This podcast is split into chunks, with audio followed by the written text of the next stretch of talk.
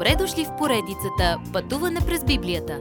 Това е едно пътешествие, което ни разкрива значението на библейските текстове, разгледани последователно книга по книга. Тълкуването на свещеното писание е от доктор Върнан Маги. Адаптация и прочит, пастор Благовест Николов. Истината и любовта вървят ръка за ръка. Истина и любов – двете страни на християнския живот. Това второ писмо от Йоан е личен поздрав, помагащ на една щедра жена и на местната църква да изразят любов в рамките на истината. В своя въвеждащ поздрав Йоан казва нещо, грабващо вниманието ни. Благодат, милост, мир да бъдат с нас от Бога Отца и от Господ Исус Христос, Син на Отца, в истина и любов. Ако разберем тези три важни думи – любов, милост и благодат, ще разберем красотата на целия ни християнски живот. В своите малки разлики ще открием Божието дело за нас. Първо, Бог е любов. Това е неговата същност. Но любовта му никога не спасява грешника. Вместо това тя го кара да показва милост и благодат. Понеже Бог е любов, той чрез милост покрива нуждата на грешния човек. С милостта си всичките изисквания за святост са покрити в делото на Исус Христос за нас. Сега Бог има свободата да действа по благодат. Той идва при вас, изгубения грешник, и ви казва: обичам те и с милостта си съм ти приготвил Спасител. Спасението ни не само изразява Божията любов, той изразява неговата справедливост и правда.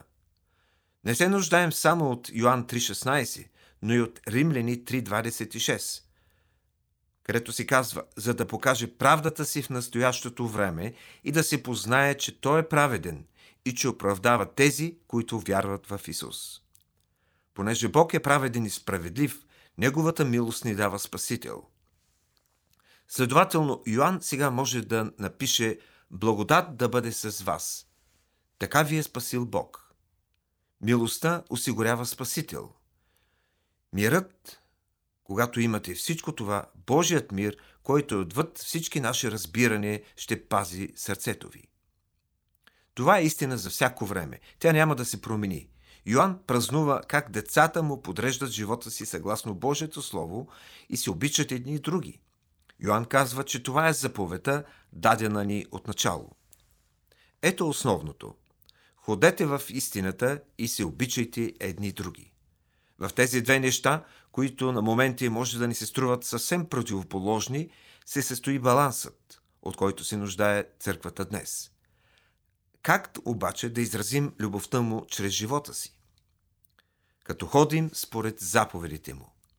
Десетте Божии заповеди са само част от всичко това, което Библията казва. Но християнинът е призован към по-висш закон, според който да произвеждаме със силата на Духа Божията любов, радост, мир, дълготърпение.